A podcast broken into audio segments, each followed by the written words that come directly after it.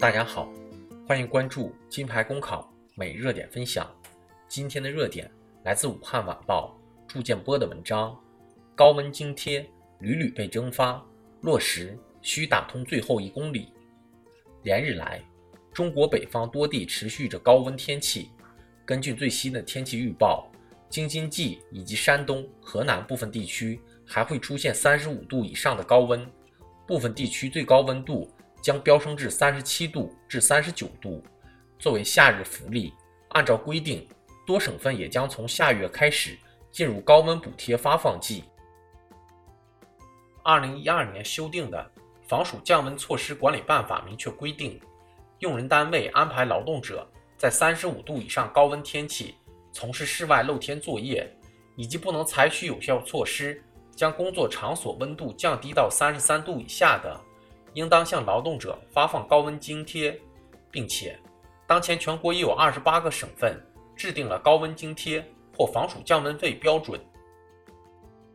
一个令人尴尬的现实情况却是，原本饱含政策善意的高温津贴屡屡被蒸发，一些劳动者。从未领过高温补贴，甚至根本不知道高温津贴这回事。如此，不仅伤害劳动者权益，挫伤其工作积极性，不利企业长远发展，而且有损城市形象和文明程度，更损害政府制度的威严与公信力。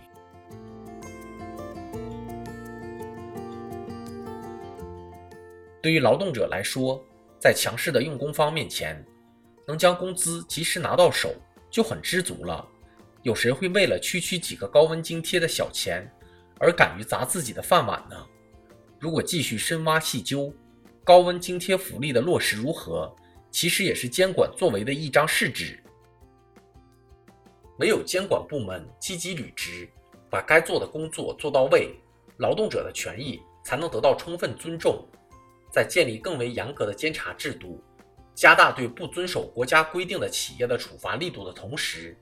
也要建立劳动者维权快速通道，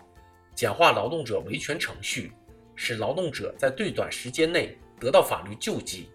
唯有如此，才能真正维护好广大劳动者合法权益，确保高温津贴的实至名归。